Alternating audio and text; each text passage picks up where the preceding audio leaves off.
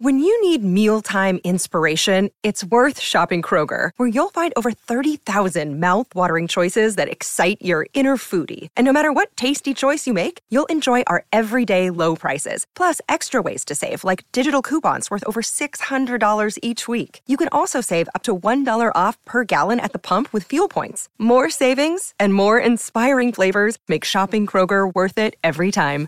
Kroger, fresh for everyone. Fuel restrictions apply. The most valuable commodity I know of is information. Wouldn't you agree? Wouldn't you agree? I got five dollars. This is a run to the left. How many tackles can one man break? You're saying that humans need fantasy to make life bearable. Humans need fantasy to be human. My goodness, that was good. You guys are pros. The best. Relentless, refusing to give up. All right, hit that horn, babe. Let's dance. What is up, everybody? Welcome to the Fantasy Flex podcast. I'm your host, Chris Raybon of the Action Network, and this is our AFC West Fantasy Preview episode. Here to break it down with me, one of the top fantasy rankers in the game, the odds maker, Sean Koerner. Sean, what's going on? What's up? Uh, I think my face is burnt a little bit. Uh, the other day we were at the beach. I don't, I don't think I put sunscreen on my face, so I'm, I'm thankful dearly, but had a blast. Oh yeah, yeah. We, happy uh, birthday, Nikki. yeah, shouts to Nikki. Uh, yeah, we uh, got to hang out on a beach. Uh, I I escaped it. I got a little bit on my like the back of my shoulders. I think that's the only spot I missed, but uh, throw a little throw a little aloe on there, you be straight. yeah, exactly. But uh, for those that don't know, this is uh, in these episodes we go through every fantasy relevant player uh, in the division for each of the four teams. So uh, let's jump right into it, and, and of course, all of our East, uh, North, and South episodes for AFC and NFC are already out right here on this channel. So be sure to check those out.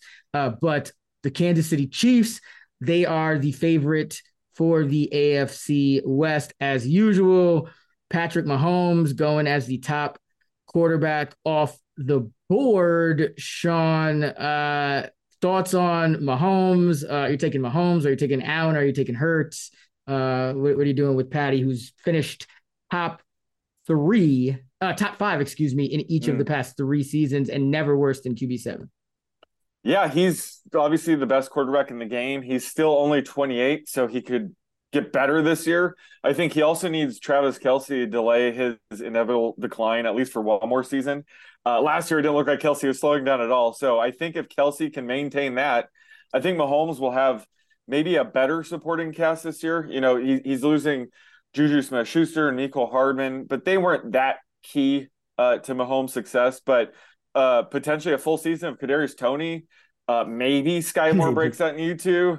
Uh, I, I, do like second round pick Rashee Rice. Uh, they still have MVS, so I think this year, uh, you know, he could have a better supporting cast. Um, I think you could argue either Mahomes or Allen for QB one. I'm still leaning Allen just because he has more rushing upside. Uh, I, I, like Kincaid in that offense. So, um, although th- this is the year we've been talking about it, I don't think you just skip quarterback early on anymore. So I think in, in spots, you know, there are some times to take a Mahomes or an Allen, but I have been just tending to wait for Hurts waiting for a Fields, um, you know, trying to get one of those guys a little bit later on. But uh, yeah, right now I, I still have Allen, my QB one, and Mahomes right behind him at QB two. Yeah, uh, it's really neck and neck for all three, yeah. like all of the top three for me. Um, I'm actually kind of reading Mahomes. I think so. I'm like what I'm hearing out of Buffalo. They might go a little more like heavy personnel, a little run heavier um, you know, using more running backs. So maybe that knocks Allen down a little bit. Whereas Mahomes was just so impressive. I mean, losing Tyreek Hill, and yet you you add over a half a yard to yards per attempt from the season before. You know, he lead the league in passing yards per game, lead the league in passing uh touchdowns, touchdown rate. I mean, this guy just every year but one of his career, he's averaged at least eight yards an attempt. And each of the last three years, he's thrown the ball at least 38 times per game. So, you know, it's hard not to like it. Now, the only thing that's changed really uh, is outside of, you know, what you mentioned with Juju is Matt Nagy's back at, at, at OC. Because Bieniemy goes to to Washington. The, the, they're going to not use a fullback this year, so maybe Mahomes op- they open the offense up a little more because you don't have the uh, the fullback on the on the field. So maybe that's more snaps for for a receiver. Maybe maybe it's just more Noah Gray. Who knows? But either way, uh, no problems with Mahomes because I think mm-hmm. the market is just sharpened up in terms of quarterbacks, and yeah. I don't mind drafting one early uh, or in the middle round. I still, I, am with you. I think Fields is my sweet spot, but he's only one man, so you know you can't yeah. you can't guarantee to get him every draft. So I, am still getting a lot of, uh, or kind of splitting my exposure between Mahomes, Hurts, uh, Allen, yeah.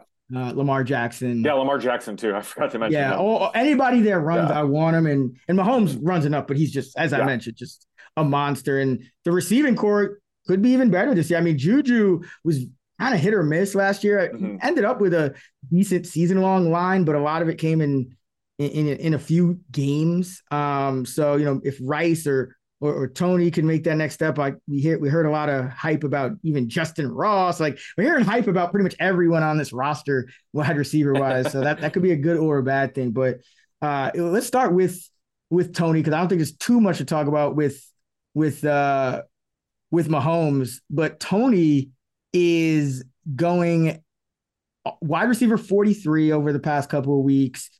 Eh, the reports are Kansas City wants him to be their number one receiver, which I mean does kind of line up with letting Juju go.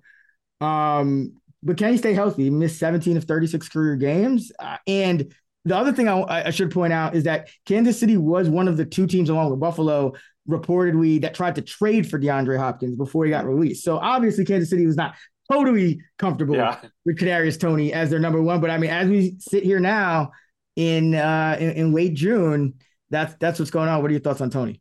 Yeah, obviously he just has massive upside in this offense if he could stay healthy. Uh, and that's the huge question mark with him. He just, for whatever reason, he hasn't been able to stay healthy. But when he's healthy, I think he will be the number two target behind Kelce. Uh, I mean, he has massive touchdown upside. They can use him in uh, unique ways around the goal line. Um, you know, and he goes in a range where he's likely going to be your wide receiver four anyway. And that's the time where I do like to focus more on upside. I mean, obviously Toney has a low floor; he can miss ten plus games. Um, so I think he is worth the risk. I just wouldn't go all in uh, around wide receiver forty three, but you you definitely want some exposure to Toney. Um, you know, best ball, like you said, like best ball, it is rough if a guy's missing games, but a wide receiver, I, I, like to take eight receivers anyway. So it's not that big of a deal. So I think based on Toney's upside, I think he's worth taking here at 43. Yeah, I have I have some exposure, but definitely I actually don't want him in best ball because I don't trust him to stay healthy. And I just right. I don't like I don't like racking up the missed games in best ball because you know, obviously you want upside, but there's there's a lot of upside here. I think personally, I, I feel the better value is Sky Moore uh, mm. at wide receiver 52 because you know always like to target these second year elite candidates pretty much indiscriminately you know like it just no matter what you think of a guy they tend to just jump up in year two i mean it happens a, a lot more often than not uh, Moore had pretty decent, um, you know, targets per route, 19% last year. It was kind of average, but he's he's the one that they're talking about is going to play that Juju role, even though mm-hmm. Is like you know could be the quote unquote top receiver. I, I think Sky Moore actually may uh, end up being more productive than Toney when you consider the health and the fact that Toney really never was able to even play like a, a starting uh like a starting number of snaps for a wide receiver. Like if you remember, he was always playing like 20 to 40% of the snaps. So I know they're going to kind of scheme him uh, a lot of touches and, and, and do things, but Toney could end up a lot more like Hardman. And I think there's a chance that, like, I think it's pretty like kind of 50 50 between these two guys. And Moore is going about 10 spots later uh, in, in terms of the wide receiver ranks and a, and a couple of rounds later. So uh, I'm probably going to gonna take some shots on him um, because I think, you know, letting Juju go, Toney with the, uh, you know, with the injury struggles, yes, you drafted Rice, but I, I, do think there's kind of a vote of confidence in Moore. And I think we were kind of early, a lot of like the, the whole industry, I think, you know, we yeah. saw, you know, rookie wide receiver on the Chiefs last year. They lose Tyreek. We're all hyped over Moore and he plays what, like 25, 30% of snaps uh, per game. But I, I think that in year two, that's when you're going to see kind of the, the jump, you know, for, for him. So uh, I'll take my shot with him But um, you know, him and him and Toney are definitely, I think, going to be those one two, and then Valdes Scantling is going to kind of get the low percentage routes. He was 15 average up the target last year, but it you know targeted on just 14% of his routes, so it equated to just uh, 1.2 yards per route. Uh, maybe improves on that a little bit, but um, he's a best ball only guy uh, for me. Yeah, we also have, I don't know if you mentioned Justin Watson hanging around. Like it, it is a crowded wide receiver room. So I think uh, I take your point with Moore. He he was such a disappointment last year that I think a lot of people shy away. But like you said, there is a chance he breaks out in year two. And this is an offense we do want to take flyers mm-hmm. and invest in. So I, I do think Moore is worth considering at wide receiver 54. I also like waiting for Rashee Rice uh, down closer to wide receiver 70. I think he has similar upside to Moore, e- even as a rookie. You know, he's a second rounder out of SMU. Um, love the landing spot, obviously, but he's he's more of a possess- possession receiver anyway, kind of like a Juju. And just he he reminded me, he gave me like Chris Godwin vibes. Obviously, not that good, but that kind of receiver. So there's a chance that he could step up and take that Juju role uh, if Sky Moore's struggling. I, am betting Sky Moore gets first crack at it. Uh, plus, you know, we keep talking about Toney potentially missing all this time. If Toney does miss time, a lot of these guys are going to have to step up. So I think Rice is a way to kind of invest in Toney's injury risk in a sense. So I think that Rice could surprise as a rookie uh, in this offense. And I think wide receiver 70 is a good time to kind of take a flyer like that. So that's why I've been having a little bit more exposure to Rice than Moore. But I think just based on Moore's upside, I think he does make, sense in that 55 range as well. Yeah, I'm just kind of looking at it like okay, I don't want to make kind of the same mistake with uh with Rice that we made with Moore last year, where you know right. I feel like everyone was kind of overdrafting him, expecting him to play with this huge role, and I think Rice might kind of slot into kind of a, not like the same role as Moore, but similar playing time at least to start. Mm-hmm. You know, like about a quarter of the routes. Uh, and Justin Watson, I, he's going to make the team. Um, they right. got like a I think a two year, three point something million dollar deal, like one point, like one and a half mil guaranteed. So, you know, he's going to play special teams, but he, he should make the team. Uh, I think the yeah. question is, you know, does Richie James, who only got about 500K mm-hmm. guaranteed, you know, does he make the team coming off a career year? Uh, and then we're hearing a lot of hype about Justin Ross.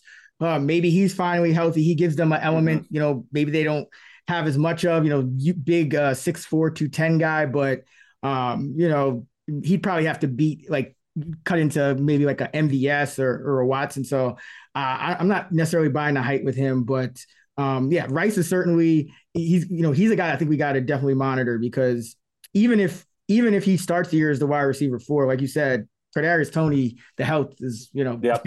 like he's gonna he's going to miss games. we should have a side bet on that. But uh, I, I almost forgot about Justin Ross. I mean, he is worth monitoring. I mean, he had that potentially career ending injury uh, in college, but he was considered to be a first round prospect. Mm-hmm. He was that good. So he, he's not a guy we should ignore. So if it's looking like he's healthy, he has a good training camp, things like that, like he could move up my draft board as well. So uh, just one other, one of the eight receivers we have to monitor on the Chiefs right now. Yeah, this is one you definitely want to pay attention in camp because right now there's they got five receivers going in the top 90, and at one point Richard J- Richie James was going just outside there as well. Um, he's kind of fallen off the map with the with the Ross hype, but um, yeah, I mean, it's not out of the question that it, like the, the the top three is a combination that isn't the top three getting drafted, which is Toney Moore and, and mm-hmm. Rice actually as of now. Valdes Scantling's probably the most like probably runs the most routes out of all of them, which is hilarious. Yep. Um, but he he's the best ball target. He's int- would have been intriguing because he struggled last year in year one, but now you know another year with Patrick Mahomes. You know, he's still, I would say, relatively in his prime. What is he? 20, 29. So, you know, still should be in his prime. Uh, he could easily have a season where instead of, you know, 42 catches and two touchdowns, he gets, you know, 50 catches and eight touchdowns or something like that. So, uh, definitely a guy I, will I'll look at in best ball because I think everyone's looking at all like the shiny new toys. Yeah. Uh, in this Chiefs offense. Kelce, he's a tight end one. Uh, I mean, how early you drafted him? I, I didn't see a slowdown with him last year. He still got targeted on 25% of his routes, uh, 2.2 yards per route, which is excellent. And he's had at least uh, 1,100 yards in all five years with uh, with Mahomes, along with at least 90 catches. What do you, what do you, how early are you, you drafting? Yeah, I, I, think he's a top five pick. Just when in terms of position drop off. And like I said, like he is going to decline at some point. Um, I, I'm not saying he will this year. He's 34, right? Mm-hmm. He's turning 34. But I had mentioned last year that I think the fact that he has such good chemistry with the best quarterback in the game who's still like entering his prime. So Patrick Mahomes is still ascending. That might slow down Kelce's decline. So it's kind of offsetting. So I think that Mahomes could get even better this year and Kelce can just maintain. Um, but you know, he can't keep this up for, you know, another three years or so. But I think for this year, absolutely he's the tight end one, absolutely a top five overall pick. Because we were saying, you know, all these receivers are kind of fighting for the number two target. Kelce is still the alpha in this offense. You know, he's going to see a ton of targets, ton of touchdowns. And just based on the tight end position, I know we like a lot of guys later on, like they could pop and be top five this year. Like Kelce is just the the biggest lock in fantasy at at such a key onesie position. So uh, I definitely like taking Kelce in the top five overall. Yeah, and he's been so durable too. I mean, yeah, not in the he had that what was it an ACL his first his rookie year I think it was. Wow. He, um, and then yep. since then, he's missed three games in nine years, I believe. Yep. It, it's just absurd. So yeah, I mean, knock on wood. I, I haven't seen anything uh, on film to suggest a slowdown. I haven't seen anything in the in the underlying metrics and the advanced metrics and in, in, you know separation numbers and the targets per route and anything like that to suggest uh, that he's fallen off. So uh, yeah, I, I, don't mind him as a you know middle mid first round uh, pick because you know, tight end is it's it's ugly. It's ugly. Yeah. Uh, all right, let's talk about the running game for KC. We have Pacheco entering year two. Uh, you know, that was a guy that you know we were both on early on, uh, and he broke out in a big way over the second half. You know, week ten, and you know, going through the postseason because I think that you know kind of mm-hmm. exemplifies his usage. Uh, average about 13 and a half carries, 69 yards on the ground uh, and also 15 receiving yards. So he was averaging 84 yards from scrimmage uh, on about 15 touches, 14, 15 touches from week 10 on, which is always like what you like to see as a rookie. I think that's kind of where he'll he'll he'll slot in this year. Kansas City, Andy Reid, usually not going to go with a, a, workhorse back. They, they they know the deal. Yeah. Got to keep these guys healthy, but um, you know, RB twenty six, I'm fine with it there. Only only six touchdowns, I believe it was for Pacheco rushing. I mean, he has he he has multi uh, double digit, excuse me, touchdown upside mm-hmm. in this offense, and I don't think you're going to see McKinnon, uh, you know, kind of vulture touchdowns and Edwards-Helaire in the three games before he got hurt. Uh, he had only 10 carries and five targets on 38 snaps. So he already was just kind of way behind Pacheco and McKinnon uh, after getting demoted. So, um, what, what are your thoughts on this backfield? Yeah, so you know Pacheco obviously had a good rookie season, should open as the week one starter, but uh, you know he just didn't see enough receiving work to to be like a consistent RB two. Only saw a target on ten percent of his routes, and you know I think McKinnon and to a certain extent Edwards-Helaire uh, should handle most of the receiving work still, which sucks because that does limit Pacheco's upside, but you know he operated as a goal line back. He had uh, four touchdowns on ten attempts inside the five. He's also the type of back that doesn't need you know carries around the goal line and score touchdowns. He, he's more of a home run hitter. You know defenses will have to worry about Mahomes, Kelce, in the passing game, so he's going to see some pretty big holes. Um, and the fact that the Chiefs will mainly be in positive game scripts bodes well for Pacheco, but just he's in that range where I'm okay with him at RB27 because I feel like he's just outside of the frozen punt here. But he is that type of back where just, you know, it, it could be a pretty volatile backfield. I, I have pretty much written off Edwards-Helaire, but he could, you know, make some noises here. And McKinnon's always going to kind of be handling the receiving work. So I just think Pacheco's ceiling is a little bit limited, but I, I'm okay taking him if he falls outside of the, the top 25 or so. Yeah, I mean, I actually I'm encouraged by what I saw. It was it was subtle, but I mentioned, you know, just two receiving yards per game over the first nine weeks of the season, but 15 uh, from week 10 on, and his routes uh, and his usage in the pass game did increase. Uh, you know, for the first, you know, for those first nine weeks, he was on the field only about 10% of the pass snaps. And from week 10 on, it was about 35%, 35, 40%, and especially once you, you started hitting the, you know, crunch time of the season and into the playoffs. So if he can get like, you know, 40% yeah. of the routes, um, and you know, they've they've shown like they they will target him like down the stretch. His targets per route went up as well. So um I, I'm I'm encouraged by what I see saw over kind of that second half. I still think he'll be more like a like a Miles Sanders last year, but I mean, he could definitely get, you know, 15 carries, uh, and like two catches a game and and and push for double digit touchdowns. So uh, yeah, I'm I'm I'm fine with Pacheco here at, at 26. I rather wait on my RB two, and so I'm I'm gonna have like a lot of exposure to all these guys in that you know RB 20 to yeah. range because I I think where you want to kind of lay off is once you start getting like RB eight nine all the, into like the, the the high teens. I, yeah. I there's no real there's not as much separation as you would like um, between those guys to warrant a pick there over a wide receiver or or you know locking up an elite quarterback or an elite tight end or something like that. Yeah, and I, I, so I have a little note in my projections that McKinnon started dealing with like a nagging hamstring injury in week 11, and I mm-hmm. think that kind of contributed to Pacheco seeing some extra work. But Clyde Edwards Helaire was also out as well. Um, but is what do you think about Clyde Edwards Helaire? Are you writing him off completely at this point, or do you think there's a chance I could, uh, I'm not writing him off completely. I, I, always liked him in college, but I, I really think this is the Pacheco show. Like this guy yeah. is good. Like it's just the film don't right. lie. Like this dude is he's a baller. Like we loved him last year because we knew he was going to be not so. Like yes, McKinnon was was banged up, but remember McKinnon went on a torrid stretch in weeks 13 to 17, and that coincided with Pacheco still you know putting up uh improved numbers. So um McKinnon's actually the guy I think uh, will take a step back. And if he does, I oh, think yeah. you'll see even, I think Edwards Helaire will kind of slot into that role, but I think you'll actually see even more Pacheco. But McKinnon, I am not drafting him, uh, you know, inside the top 50. He's going RB 43. He had a, a five game stretch where he scored eight touchdowns in weeks 13 to 17. Didn't crack nine half PPR points in any other game. He had a career high 10 touchdowns on 128 touches, which means he scored every 13 touches for his career he's scoring every 40 touches. He also averaged uh, like a yard and a half more per reception than he ever has. Uh, then I mean, then his career averaged over nine, and he played every single game, but he's missed 36 over the past five years. So yeah, and, and all of that, and he still averaged only 7.3 touches.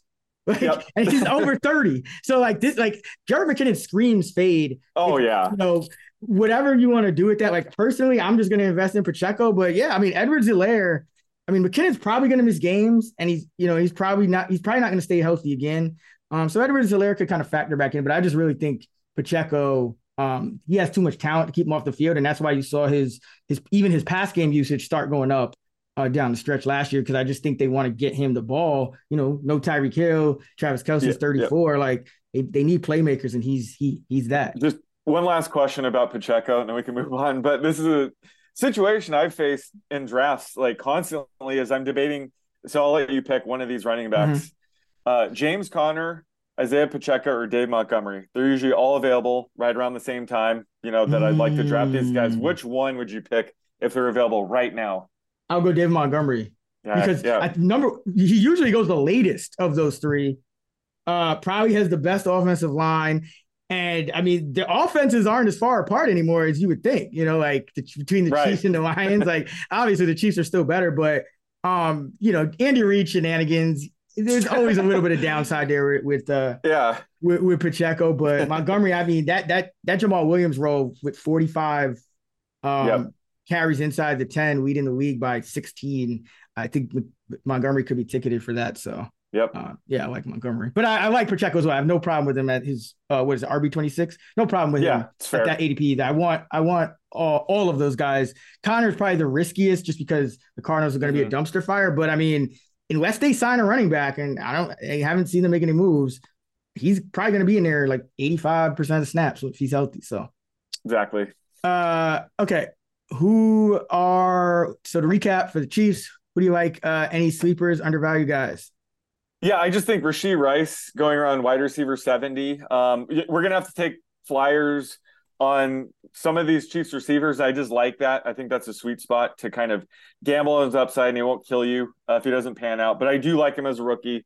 Like I said, he gives me like Chris Godwin type vibes. Uh, so I, I, like him. I, I, like basically all Chiefs players. We want to invest in this offense, but I think based on his ADP, he's one of the the best values. Yeah, I mean the Chiefs have no receivers going inside the top forty, so wow, not a bad, not a bad uh, team to invest in. Uh, for me, I'm I'm going Sky Moore. I think he'll take that that year two leap and uh, you know emerge as a, a, big part of this offense. And he's you know in the in the wide receiver fifty range, it's pretty much all upside uh, from there. You should have your starters and pr- probably maybe even your wide receiver four by then uh, as well. So uh, like me some Sky Moore. Uh, what about busts or overvalued guys? Uh, got to be Jerick McKinnon. Uh, yeah. You know his his ADP isn't like egregious. Yes, like he, he will kind of put up those numbers at the no, end of the day. No, in a PPR format, he shall not. Where you start five running backs, that'd be the only time. I would I take the uh, the over all day on on forty three. Over as in he'll finish oh, well, yeah. like lower, right. but yeah, higher than 43. Right, but he doesn't have yeah. much upside. Like that's my point. and that's nah. we're here to win fantasy football, not finish like sixth. So Dude, if you want to win touches per game. Yeah, if you want to win your league, don't take him. Take somebody else in this range because there's a ton of guys with way more upside than Jerick McKinnon in this range. Yeah, last year, like all anytime you see one of these PPR backs pop, like you want to get off that next year. Like it's yeah. there's always going to be a couple of them that pop, and you got to get out in front of them rather than you know chase right. the year before because first of all, this is the Chiefs. Like it's not like they need to be. uh They're going to be behind many, a lot. Yeah. And if anything, McKinnon's probably going to be mostly a pass blocker. Um, I mean, I, I just don't see him getting more, like much more than those seven touches per game, if if he even stays healthy. Yeah. Another day is here, and you're ready for it. What to wear? Check. Breakfast, lunch, and dinner? Check. Planning for what's next and how to save for it? That's where Bank of America can help. For your financial to-dos, Bank of America has experts ready to help get you closer to your goals. Get started at one of our local financial centers or 24-7 in our mobile banking app. Find a location near you at bankofamerica.com slash talk to us. What would you like the power to do? Mobile banking requires downloading the app and is only available for select devices. Message and data rates may apply. Bank of America and a member FDIC. All right, let's go to the Chargers. Herbert is the QB7. Uh, I think the interesting thing with him is in this offense is that Kellen Moore comes over from the Cowboys. Uh, was the form was the OC of the Cowboys. Now he's replacing Joe Lombardi uh, as the offensive coordinator in LA. And I mean, I, I don't know, like if you've done your play team play projections yet, but the, the Chargers could be even faster this year. I mean, they were mm-hmm. they were top six in situation neutral pace according to Football Outsiders in each uh, of Herbert's three seasons. Well, Kellen Moore with the Cowboys, situation neutral pace, second, second, first, second. So there's not much room to go up, but if there is, this this Charger team could be even faster. Herbert's been kind of up and down in his career. Uh, QB eight in points per game his rookie year, then QB three uh, in 2021, but then down at QB 15 last year. And I think that was a lot to do. Number one, there's a lot of injuries, but number two, yeah, uh, I just think Lombardi's scheme, you know, there's a lot more of those like underneath throws. He wasn't really going down the field as much. So hopefully Kellen Moore can unlock that. What do you think? Oh yeah, hopefully. Yeah, hopefully they they operate at a faster pace, although they don't really need to, but that's something Kellen Moore could bring. But I think it's the the downfield passing. Justin Herbert had what the third lowest um, intended air yards last year, like next to Kyler and Matt Ryan and Daniel Jones. So that's terrible. I mean, he has one of the best arms in football. So hopefully Moore, you know, forces him push the, the ball downfield a bit more. Um, and, you know, Herbert had a pretty down year last year. He was QB 11, but that had a lot to do with Keenan Allen and Mike Williams uh, missing just a ton of time. He only had both of those guys healthy for four full games, uh, the final four games of the season. Um, so he should improve, you know, with in- injury luck to those receivers, but they also added a first round receiver in Quentin Johnston, which mm-hmm. could help, you know, just solidify their depth where if one of those guys goes down, it doesn't, the offense doesn't fall apart. So I think that's massive. Um, and, you know, Herbert at QB7 makes sense because I, I still want these, you know, quarterbacks that run a lot like Lamar Jackson, Justin Fields. Um, so Herbert makes sense at QB7. It's just like, you know, he only offers so much upside. And at that point, I'm probably targeting running backs, wide receivers still. So usually that's sort of a dead zone when it comes to quarterbacks. But I do like investing in this passing attack uh, with Kellen Moore there now. Yeah, because I mean the thing about Herbert is, you know, he goes, yeah, he's QB seven, but he usually goes, you know, closer to the top fifty. Um, mm. you know, top, you know, first five rounds. Whereas, you know, you could wait and get a Deshaun Watson usually yeah. Uh, you know, a few rounds later, even though he's only a couple slots lower in the QB ranks. And even Trevor Lawrence sometimes goes a lot later if you're going to. Now, I, I, do think Herbert has significant upside. I, I, do want exposure to Herbert because, again, I think just the, the upside with the pace and with the, the receiving talent, I mean, you're, you're looking at a potential, like I, I would say, like a 45, 50 touchdown, 5,000 yard season is like it is yeah. high end of outcomes. So, like, I definitely want some exposure And he averaged uh, 18 more pass yards a game uh, with Keenan Allen last year, 286 versus 268, and his yards per attempt was uh, almost a, a full yard higher in the 10 games Allen played. So Allen, you know, you, you're going to count on him, even though he's getting a little older, to, to play more than 10 games, you know, play 14, 15, 16 games. Uh, Mike Williams missed four games as well, as you mentioned. So um, a lot of talent. No real qualms about Herbert. I, I do want some, but um, probably a best ball. I, I love the upside in best ball. Yeah. Um, but uh, yeah, it's it's there are better values I think at quarterback uh, once you get past you know Fields and, and Jackson than than going Herbert there. Uh, Allen is wide receiver 17. I, I, think people are actually sleeping on him a little. I mean, he missed 10 games last year. Every time I, a guy misses games, I feel like they're a little bit discounted that next year. But he's still averaged six plus catches and 70 plus yards every single season since 2017. so like this guy is he still runs routes with the best of them. He's always in the you know top 15 every year since 2017 in points per game. And you know, last year when he was on the field, he was still very, very productive, even with Herbert having a down year. So I don't think Keenan Allen's really going to fall off too much at all um, you know, averaged 6.6 catches for 75.2 yards per game. And that was even with, you know, kind of being in and out and, and, and having some nagging injuries last year. So I think I think he's still going to kind of gracefully um, kind of play through, you know, a, another couple of years before he really uh, decline. So I'm I'm buying Keenan Allen at, at wide receiver 17. I mean, you're almost guaranteed a, a top a, a, top you know 12 to 15 at least wide yep. receiver in points per game anytime he, he's on the field. And if anything, you know, adding another guy like Johnston should only help yep. uh, take some of the the the coverage uh, off Johnson and get him. I mean, off Allen and get him some more single coverage. Yeah, you hit the nail on the head. I mean, he if he's healthy, he he should easily beat this ADP. I think he was like wide wide receiver six or seven in points per game when he was actually healthy last year. So he's still got it, um, and he's just one of the easiest players to project when he's healthy. Just pencil him in for 100 catches, 1,100 yards, and six to seven touchdowns. And I'll take that at wide receiver 17, um, especially if this offense does, you know, improve, play at a faster pace. Uh, I love getting Allen right here. Yeah. And remember Kellen Moore uh, in the 2021 season with the Cowboys, they had three receivers finish in the top 45.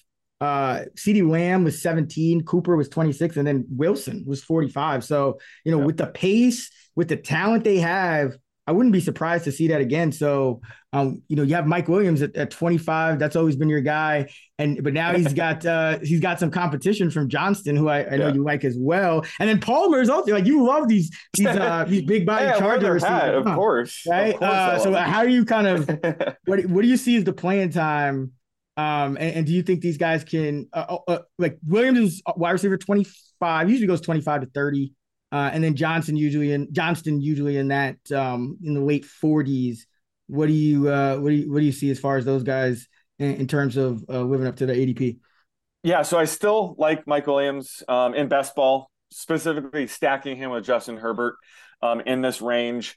Unfortunately, he is dealing just with like a nagging back injury, it seems. So I, I don't know if we can count on him to play 17 games, but when he's out there, uh, you know, he has high end wide receiver two upside. And I think last year he was definitely hurt by Herbert not pushing the ball downfield as much. Mm-hmm. So I think if they, if Moore, you know, has Herbert push the ball downfield, that's only going to benefit Mike Williams. Um, and I, I, love Quentin Johnston. Um, you know, he has all the attributes to be a true number one wide receiver. He just hasn't put it all together yet, but he has the the physical attributes. I mean, he's six four 212, um, but he he hasn't been really good at contested catches. He doesn't play like a bigger receiver. So hopefully with like NFL coaching, he can fix that. And he has like DeAndre Hopkins type of upside if that comes to fruition. Um, and that's he's in a great offense to do that. So I do like taking some flyers on Johnston around wide receiver 47. Um, I, I think that, you know, if either Allen or Williams goes down, he has wide receiver two sort of upside. You can't really say that with many guys, you know, just outside of the top 50. Um, uh, there's also a chance that Josh Palmer stays involved, especially if Johnson struggles. Uh, but in this range, I'm still into investing in upside. So I like Johnston there. And then back to my boy Josh Palmer. I think that uh, last year was the year to have him. Um, and he, you know, he was able to step up when both Keenan Allen and Mike Williams were down. Uh, I think that's why his value might be a little bit overinflated this year. Um, so I'm not getting much Josh Palmer at wide receiver 69. I, I, think last year was the year to have him. Johnston is a way better talent, uh, could overtake him fully uh, in his rookie season. So Palmer's not a guy I'm getting too much of this year. Yeah, uh, you know, you bring up a good point about Williams and and that in the back injury. I believe he suffered it in that in the Jaguars in the playoff game, right? Um, yeah, you know that is that is concerning. Um, and I just wonder if the Chargers, you know, might have been kind of looking ahead because you know Johnston is another. They're not the same kind of player, but another big body or you know, on the bigger side. Um, Palmer, you know, like they got a lot of size here. I just wonder if they want to maybe limit Williams snaps a little bit more um, mm. to keep him healthy. I mean, he's he's got, he's 29 years old, but you know, these big bodied receivers like a Mike yeah. Williams, that already, you know, you you see some like those, these guys can fall off a cliff, and you combine that with a, a back injury and you know two other guys that could, you know, like they could easily play Mike Williams like 65 to 75% of the snaps if they really wanted to and be completely fine. This, yeah. so I, Mike, I'm actually a little bit worried about Mike Williams at wide receiver 25. I mean, he was going closer to 30, um, you know, a few weeks ago, but I think he actually might be a, like a little bit risky here, um, just because you know they're like I said, Johnson. They obviously draft him for a reason. Uh, Allen still Allen's going to play more games, so yeah, Williams actually might have some downside now. Now that I uh, think about it, oh more. yeah, he he is definitely risky. That's why I said um, I prefer in best ball stacks with Herbert specifically because I think that's how Herbert has you know a top three type of season uh, mm-hmm. uh, that you were alluding to is like Mike Williams is healthy and has a great season. And they're pushing it downfield, so I think Herbert with Mike Williams is just maximizing that upside. But I agree, just taking Williams by himself um, is a bit risky just because I don't know if he can play 17 games anymore. And like you said, if they do limit his snaps, that that's probably wise. Uh, and he could still put up numbers, but certainly wide receiver 25 would be a bit high if that ends up being the plan. So yeah, I'd be careful with him, but stacking him with Herbert is just how you maximize your best ball team ceiling. Yeah, he had uh, five games last year where he had uh, under 35 yards and four games with under 20 yards. So a little bit of boomer bust. I think that you could kind of see that continue uh, for Williams. Yeah. Uh, what about Gerald Everett's tight end 19? What do you think of him? Yeah, so he was solid last year. I think that was like the best case scenario because uh, where he finished tight end 15 because both Keenan Allen and Mike Williams missed a ton of time. And also Donald Parham missed a ton of time too. So it was like Everett. I remember we were talking like we had Everett as like a top five tight end at times. Like he was popping my models. So uh, if last year was the best best case scenario is tight end 15, I think he's going to take a slight step back this year because everyone's back healthy, and now they have Quentin Johnston in the mix. But you know, tight end 19 is kind of cheap for the Chargers starting tight end. Um, so I would get be getting a little bit of Everett in this range, but I still think I rather tap into uh, the upside of like Kincaid, Laporta, um, those types of guys. But Everett, you know, he's a solid guy at uh, you know tight end 19 range. But I think last year was definitely his ceiling. Yeah, exactly. Like without Keenan Allen, Everett 20% targets per route and six targets a game. With mm. Keenan Allen, uh, it dropped from 20% to 17%, and the targets dropped from six to five per game. Um, so, and I think I think that's kind of where he'll be, especially with them adding, you know, more more, more receiving talent. You still got Ekeler there, which is that kind of hurts. Um, yeah. tight ends because Ekeler is such a good uh, receiving back. Everett's um, one of the fascinating things if you look at his career stats is his receptions and receiving yards have gone up each of the last six seasons. I think that trend comes to an end. Yeah, I mean, it's it's it's kind of tough for him to get any better. I mean, he finishes the RB three two years ago and is the RB one last year. So yeah, it's just been a steady, just complete rise. And I think last year was the peak.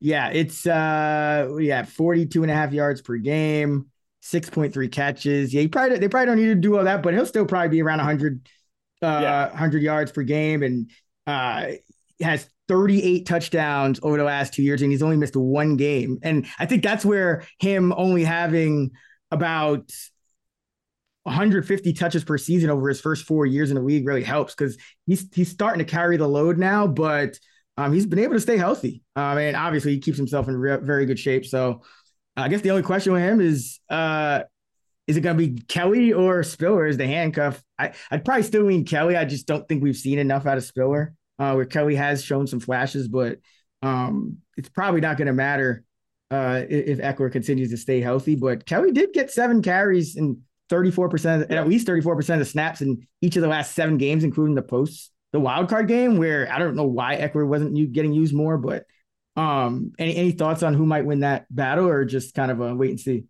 Um, well, it's it's definitely a wait and see. I, I would say Kelley is the favorite. Mm. Um, you know, he managed to hold off Spiller uh, last year. So I don't see that changing drastically, uh, but it's far from a slam dunk. So right now, I think Kelley, since he's around RB 73 and Spiller's around RB 80, uh, I think Kelley is clearly the better play because I don't think it's going to be that close. Um, but, you know, both these guys are probably worth flyers at times in that range because they're one injury away of potentially being, you know, like an RB three flex. But right now, I would I would lean Kelley. And you said last year you were phys- you were at you were at the game and Kelley was balling good. out, right? yeah. Good. He, his numbers aren't really impressive for his career, but he did look good. Uh, he has looked good on film. So, yeah, I would give him the edge as well. And I mean, he's essentially a free handcuff if he is the handcuff. So, that is something I, I would monitor. But unfortunately, you know, we, we don't we don't really know what's going to happen. I we could just make predictions, and we both think it's going to be hey, Kelley. But yeah, no, I mean, you know, in this situation, it, it there's still it's still a, somewhat of a toss up. Like I, it's still probably like 60, yeah. 40. 65 35. Yeah, uh, I mean, Kelly. Kelley. was a fourth round prospect too. Um, Spiller was a fourth rounder last year. He was kind of volatile prospect. Yeah, got hurt. He did. Yeah. Well, he didn't flash even when he was healthy. Um, so that's why I'm just saying I, I would just give the edge to Kelley right now until proven otherwise. And their ADPs are so close that you know I think that Kelley's the way to go at the time. You know, we have training camp coming up. We're going to have a lot of news and things like that. So this is something to monitor we definitely want to invest in this backfield, these backups. But right now, it's just it's you know Kelley for me. And don't be. I mean, maybe the Chargers go out and get one of those free agent running backs too. Because mm. if if you know like a maybe if like they could get a cheap Kareem Hunt or somebody like that, yeah. you know, you never know because they had Sony Michel in there last year, just giving him carries over Spiller too. so. Uh, all right. Uh, so to recap, you know, sweepers and bust. Uh, I'll just go quick. For me, I think Keenan Allen's a little bit undervalued. I think Mike Williams is a little bit overvalued. What about you?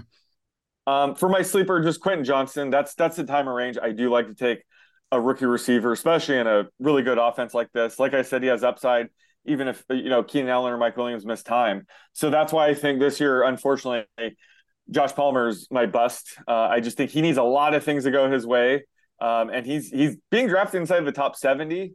Uh, so I I just don't see it. Last year was the time to have Josh Palmer. All right, let's go to the Denver Broncos. Sean Payton replaces Nathaniel Hackett slash Jerry Rosburg head head coach. Joe Lombardi comes here, uh, but it's this is Sean Payton's offense. Um, Russell Wilson, I mean, he's gone QB 15, and I think he's he's the key here. Like, if you like Russell Wilson, you probably like other guys on this offense. So. I mean, last year it was everything went wrong. I mean, he had a he even had a career. He had double the amount of batted passes that he's ever had in his career. He had 18 batted passes last year. So I'm assuming that'll regress a little bit, but um, you know, his his uh he took more sacks, his sack rate uh, on pressures went from 18% two years ago, 20%, no, 18% three years ago to 20% two years ago to 27% last year. That was a career worst. He only scrambled uh 4.9% of the time, where a couple years ago, you know, he was around 8%. But the last two years, it's been down around 5%. So, you know, he needs to scramble more, I think, to unlock, you know, what he's capable of. But I mean, just across the board, uh, his worst season. Uh, do you think Sean Payton can turn him around, or I guess to what extent? Because we you know he's kind of on the downside of his career to you know getting a little older as a guy who did rely on his legs, short, um, you know, made things happen off schedule. That's probably not going to be harder. But like, how much do you see uh, a potential turnaround here with, with Payton? Well, yeah, it, it can't get much worse. Uh, and despite the disaster of a season last year, he still finishes the QB 16, mm-hmm. um, which is lower than his ADP. But uh, it, man, and the other side of the coin was Geno Smith finishes the QB five. And I said last year, it's not like Russell Wilson's going into a much better situation. You know, he had DK Metcalf and Tyler Lockett. Doesn't mm-hmm. get much better than that. So um, I think this is about right. I mean, who are you going to take uh, him over? Anthony Richardson, Jared Goff? No. I, w- I would take Goff and Richardson over Wilson, but I would take Wilson over Rodgers.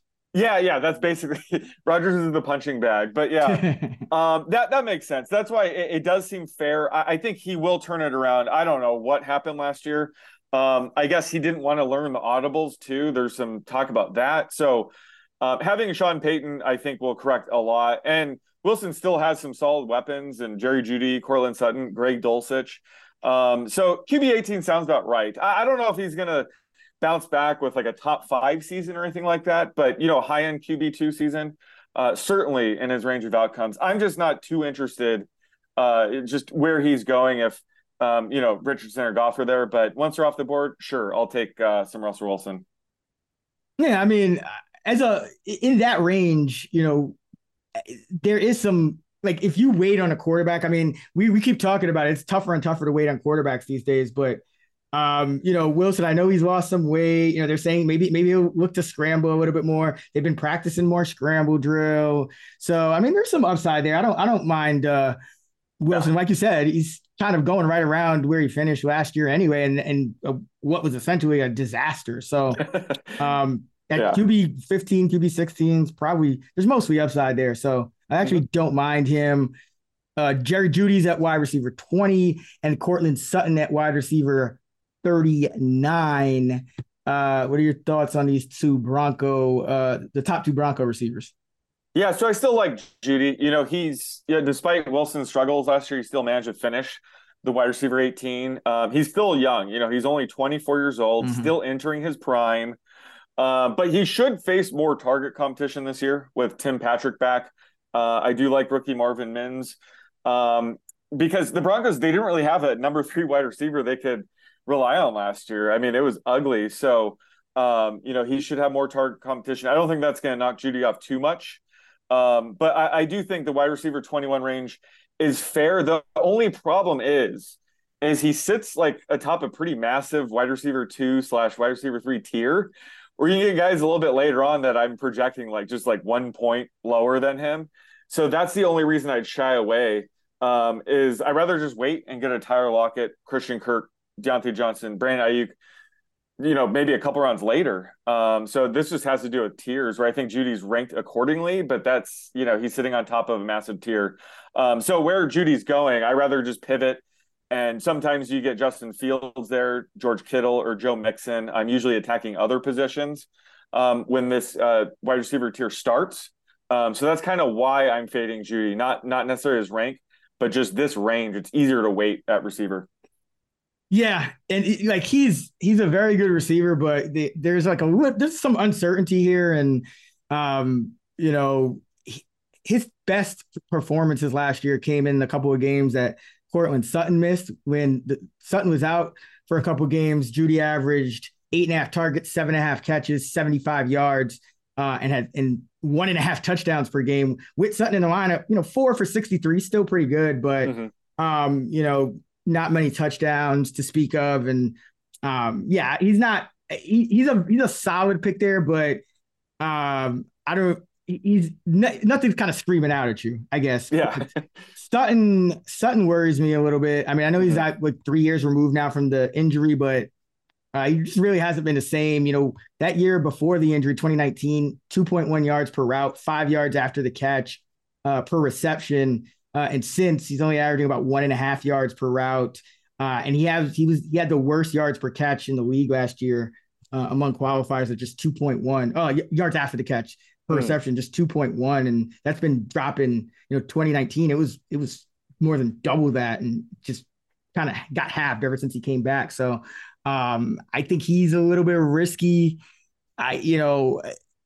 Mims, the fact that they drafted Mims in what was it, the end of the second round, and, and Patrick's coming back, like you said. Um, you know, if, if Sutton struggles, you know, there's a chance he kind of maybe doesn't play, you know, 90% of the snaps as a true starting wide receiver like he he used to. So yeah, I'm I'm not really on Sutton. Uh, Patrick, I was kind of down on, but he, I mean, he's definitely gonna get a chance to probably start. I mean, he's mm-hmm. what is he like a has like a you're paying him like 10 million bucks this year. And yeah, uh, he got paid. Yeah, and he's and he's their best blocking receiver as well. Yeah. So um, you know, there's a you know, just because of the uncertainty. I mean, if you look at Patrick at wide receiver 90 and Sutton at wide receiver 39, I actually, you know, Patrick's actually the guy, probably the better value there. So um, I can't I can't knock him too much. And then Mims at 84, probably more of like a situational deep threat gadget type of yeah. player. Uh, but it, he is really their only speed uh like on like at the skill position. I mean, Jeudy's not like super fast. You know, Williams and Perine mm-hmm. not super fast. Sutton, like really, that's how I think Mims gets on the field is is because they need some speed. But Dulcich probably is is is is a value at tight end 16. He averaged uh, just over 40 yards per game in his rookie year. Yeah, so I think uh, first off, is Courtland Sutton still kind of like on the trade block? What's up with that, or is that died down? I mean, there's I, I a just, chance he could still get traded. Yeah, but I mean that probably wouldn't be a good sign because that that would just kind of tell you that they don't like like why like why would you trade Courtland Sutton if you're Sean Payton? You're coming in here like he should be a locked in starter, right? Like he's supposed to be good, but he just really has been very average, even a little below yeah. time since coming we'll back. see. Um, but I going back to Marvin Mims, I think that you're right. Like he he's the speed. He is what I think we wanted KJ Hamler to be, and what mm-hmm. Denver. I mean, Hamler's still there, but Mims will have that kind of role. He's like a really fast slot receiver, but he's not really a possession guy. He's a vertical threat. So in Sean Payton's scheme, that that has some upside, especially in best ball. So I think uh, he is absolutely worth a flyer in, in that range. Um, you know, have to figure, you know, he's going to have a big player too every once in a while. Um, so love him in best ball, but yeah, like it, I'm passing on Sutton at ADP and investing in uh, Patrick at wide receiver 97. That seems pretty egregious, and he always seems to outperform ADP. So that's kind of how I'm handling uh, the Broncos receivers. Is kind of kind of punting on Jeudy and Sutton, and investing in these cheaper guys, uh, Mims and Patrick. Yeah, I you know that's I I hope Sutton gets traded because that would really open it up for for uh for Mims. Nope. But yeah, Patrick, yeah. uh, you know, I was down on him, but he actually might be a, a, cheap guy who's getting like 80, 90% of the snaps. If he, although that you, you do worry about, you know, a guy who's never like an amazing athlete coming, coming back off the ACL. So just another guy to kind of monitor, but could, could be a value. But yeah, mm-hmm. Sutton's kind of the guy I, I'm a little bit worried about. Uh, Dulcich, I like him at tight end 16. Um, you know, I think he has a chance to finish top 12. You know, I know Manhertz is there to block and uh, they got Trautman, but Dulcich is is a receiving tight end, and uh, you know, they this offense is going to be a completely different one. So you know that that is a little bit concerning, but it's like this. There's only so many tight ends with that like the talent that Dulcich has, yeah. and you know, there's a chance that he is a big part of this offense. Like he could be the number two target after Jeudy in, yeah. You know, if Sutton struggles and and and Patrick kind of is kind of more of a jack of all trades. So like him. Uh, what do you think of uh, of Javonte? Because he's going inside the top twenty. I'm, you know me, I don't, I don't like to trust these guys where it's like coming off injuries. We don't know exactly how well they're healing. We don't know exactly how much they're going to play early on in the year. He ruptured, not, he didn't just tear his ACL. He also ruptured his LCL and uh, suffered trauma to other structures in and around his knee. So even if the ACL is good, it doesn't mean his like entire leg and knee uh, is healed. And we keep hearing Denver is one of the top uh, spots for Dalvin Cook. So like I'm I'm out on Javonte. Rather get me some Perine at, at 39. Um, what about you? Yeah, I'm right there with you. Just he might not be ready by week one. And even if he is, like, what's his role going to be? Are they going to ease him in? Kind of like what we saw with J.K. Dobbins last year. It's it's a very scary situation. And he's obviously he has RB one upside. We know that, but I'm probably going to hold off this year just because there, there's too much downside. There's other backs in this range that you that can give you 17 quality games, and we just can't say that about Javonte right now. Um, so yeah, RB 22, uh, he would have to fall outside of like the top 28, I think, for me to like consider him um, until we get some more positive news. But I'm right there with you. I think RB 22 is uh, pr- way too high. Yeah, 11.9 carries for 53 yards per game in his rookie year, 11.8 for 51 last year. Uh, so I think that he just might not be a guy who can handle, you know, 20 carries and that, you know, the fact that they got Perine in, and they're, yeah. they're, they're, flirting with, uh, with Cook kind of tells you that they probably feel, feel the same. Yeah. So Perine at RB 39, that's, that's a range where, you know, it's, it's mainly backups where they probably need an injury to, to post RB2 numbers. And Perine already has a clear path to that. You know, week one, he might be the starting running back. Uh, so I love Perine at RB 30 right 39 right now. Uh, and he could get a handful of carries. Like I said, like Javonte could struggle. They could put him on ice. Um, and I think a an interesting stack with Perine would be Breece Hall, who is another back I think has a ton of upside, but might start the season kind of slow. So you get Perine starting the first couple games. Breece Hall's easing in, and then you know Breece Hall has a ton more value week three on. Uh, I think that Perine and Breece Hall stacks are kind of sneaky, but I love Perine at RB thirty nine right now.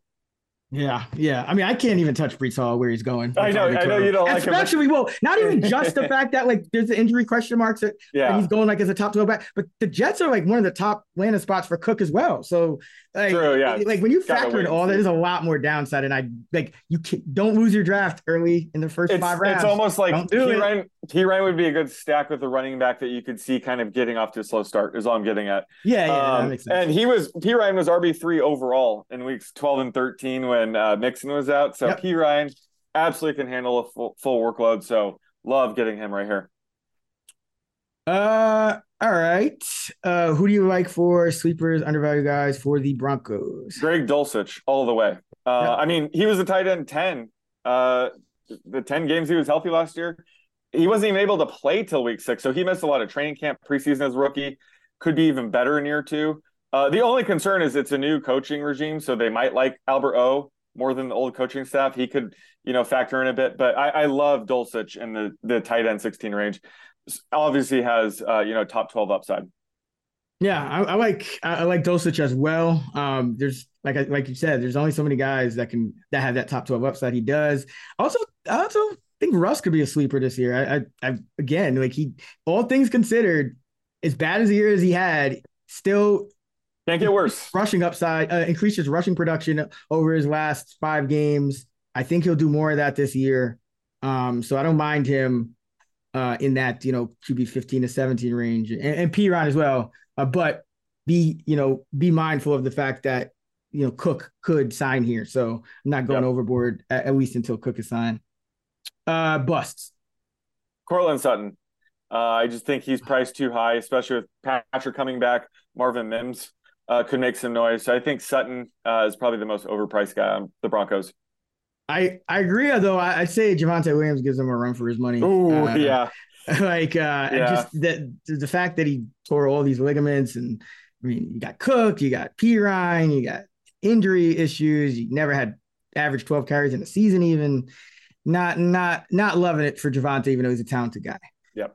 All right, Raiders. Uh, we can go pretty quick here, but let's. I think the most interesting thing is Josh Jacobs. I'm starting to get a little worried about him. I know he's got so he's got this contract situation. He might play on the franchise tag. He's been a a, a running a top 16 running back uh, every year of his career, but he had 340 carries last year.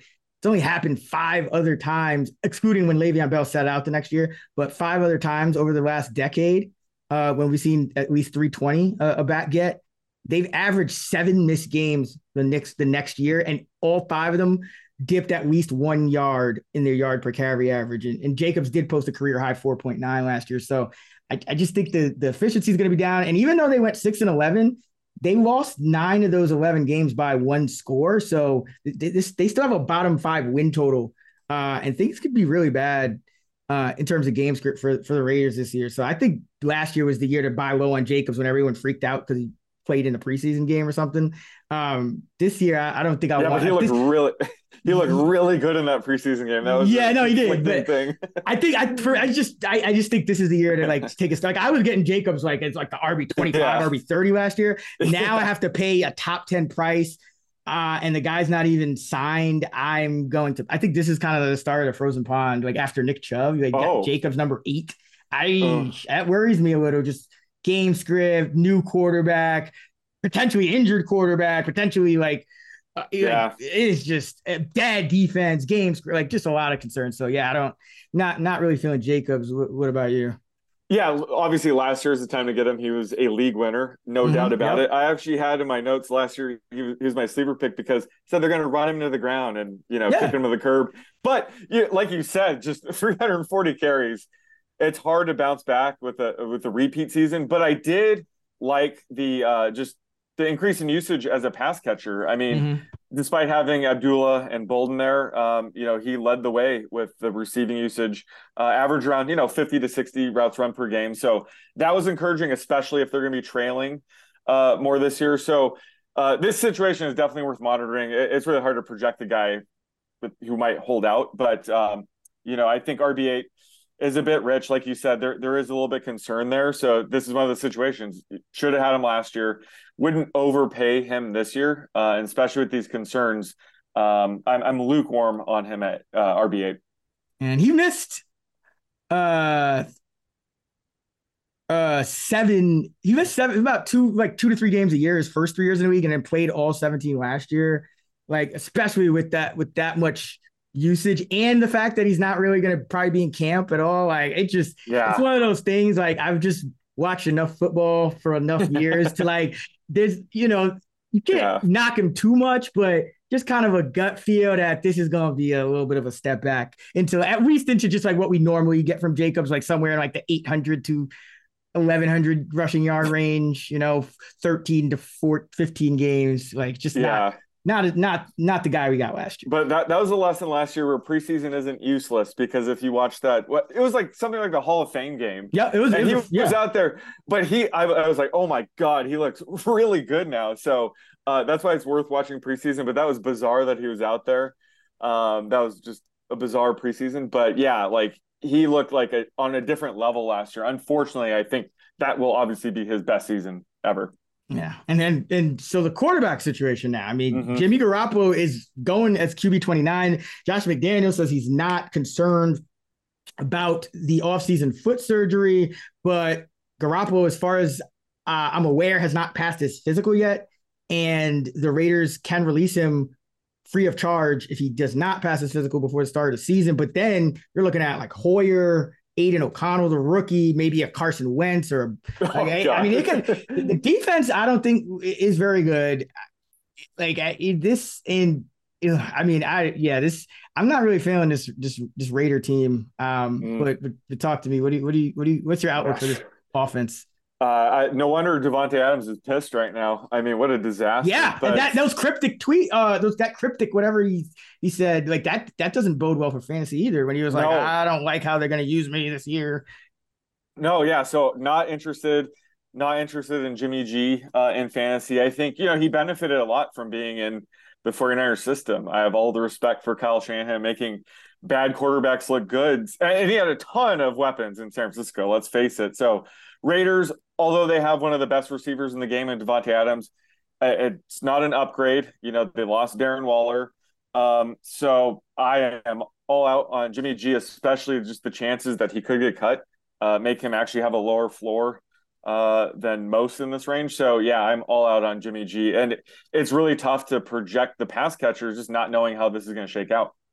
Yeah, I mean, right now, you know, Davante Adams at wide receiver six, six even seems a little bit risky because you know going from yeah. Rodgers to Carr, but Carr was his boy. Like they had, they knew each other, they had mm-hmm. chemistry. Now, who even if it's uh uh Garoppolo, I mean, Davante was averaging 16 yards a catch last year. You know, he he was running more downfield routes, and that's just not going to be there with Jimmy. So you know, who knows how that would look uh, even with him. Um, Renfrow, I think he might get traded. I don't think they really want to use him. Mm-hmm. I don't think McDaniels likes him the way Gruden did, and I, and Carr and him also had chemistry, and now Carr's gone. But uh, Renfrow took a big step back, just 17% targets per route after 22% uh, in the three, you know, his first three years in the league, and the yards per route went from 1.9 to 1.1.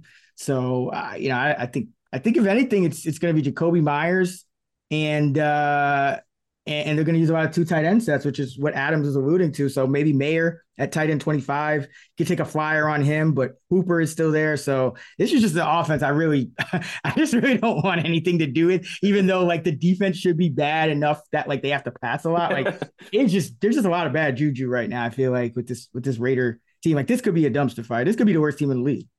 Yeah, absolutely. And, uh, you know, Adams at wide receiver six, um, it's not a great situation, but he's QB proof. Let's face it. He put up wide receiver number one numbers with Brett Hundley under center in Green Bay. So I think he still sounds about right at wide receiver six. Um, but like you said, you know, Jimmy G doesn't have chemistry with anybody on this team. So there's the chance he targets someone like Jakobi Meyers a bit more than we expect, uh, which would ding Davante a bit. Um, and then like you like, you know, Hunter Renfrow, um, if he gets traded, that'll help project you know some of these players a little bit higher, but um, Jakobi Meyers is he's tough to trust at wide receiver 50. Um, you know, he's doesn't have a high ceiling and he, he tends to need a lot of volume to produce and playing alongside Davante Adams is going to cut into that. So it's it's really hard to invest in any pass catcher right yeah. now and, until we see how this shakes out. Yeah, because I mean, yeah, Adams obviously he's been QB proof, um, but I would still say this year more than any other, he probably has downside, like the most downside he's had in like over half a decade ever. Yeah, uh, and then yeah, Meyers is no longer the top target. Renfrow's completely kind of out of the equation. Like the, McDaniels just for whatever reason yeah. not doesn't like his freestyling. Uh, you know, quadruple cut whatever routes. I don't even know. like he's kind of in the doghouse, and yeah, and then they got two tight ends, so it's not even like Mayer can just come. You know, it's not like LaPorta situation where it's like he's got a clear path. Like Hooper could definitely, um, you know, play like half the snaps. So yeah, I'm I'm pretty much out on this entire offense. But Jacobs really does worry me. I, I just think I just think there's a lot of downside with him uh at, at, at RB8. Like I just wouldn't I wouldn't pencil him in for the same production just because McDaniels is still here uh, that he had last year, and, and Renfrow as well. I think Renfrow, uh, if Renfrow stays on the Raiders, I, I just think he's a complete non-factor. Uh, if he goes somewhere else, maybe maybe he resurrects himself. But uh, no sleepers for me. Any any, any sleepers for you? no, I have no one listed. Yeah, yeah, none for me. And then yeah, Jacobs. Uh, but really, I, I, would Jacobs and Renfrow definitely the guys I think are. Uh, are gonna uh, have the most downside, but you know Davante has more downside than he usually does. Meyers, not the number one target. Like every just something not to like about everyone. And yeah, I, just, I don't see the upside outside of the defense just being so bad that they have to like. And Jimmy Garoppolo's not even been a high volume passer ever. So even that, like, mm-hmm. maybe like those five games at San Francisco is when he first got there. But you know, especially with all his injuries, is that what they're going to ask him to do? I, uh, yeah, I'm all, I'm out. I'm out on the Raiders. That's that's, that's my uh, that's the way to sum it up for me. Any any busts or guys you're specifically down on? Him? Um, yeah, it just it begins and ends with Jimmy G. Um, and he's the type of guy I would say like I only like him in a two QB super flex format because he has a high floor, low ceiling. But he has a low floor right now because, like you said, they could you know release him and save all that cap space, and then maybe he's not starting with anybody this year. So he has yeah. a pretty low floor baked in. Um, and just regardless, it's this offense. I, I, don't see it happening. So it begins and ends with Jimmy G. Uh, that hard to find much value in this offense right now. Yeah, I mean, if they, you know, I think if Jimmy G is not the guy, and like, you know, maybe they, you know, some whoever's like this defense is, I think, going to be bad. The division's tough. Like they're going to have to throw a lot, so maybe there will be some value at some point if a free agent signs. But yeah, right now, the with, with the way they're all priced, uh, I, I can't do it. So I'm out. I'm out on the Raiders. Uh, that is going to wrap it up. If you want to hear Sean and I talking NFC West, that episode will drop Friday. Our AFC and NFC East, North, and South episodes are already out right here on the Fantasy Flex channel. You can find Sean on Twitter at the underscore oddsmaker. Find me there at Chris Raybon and those same handles on the free award winning Action Network app. Until next time, let's get this money.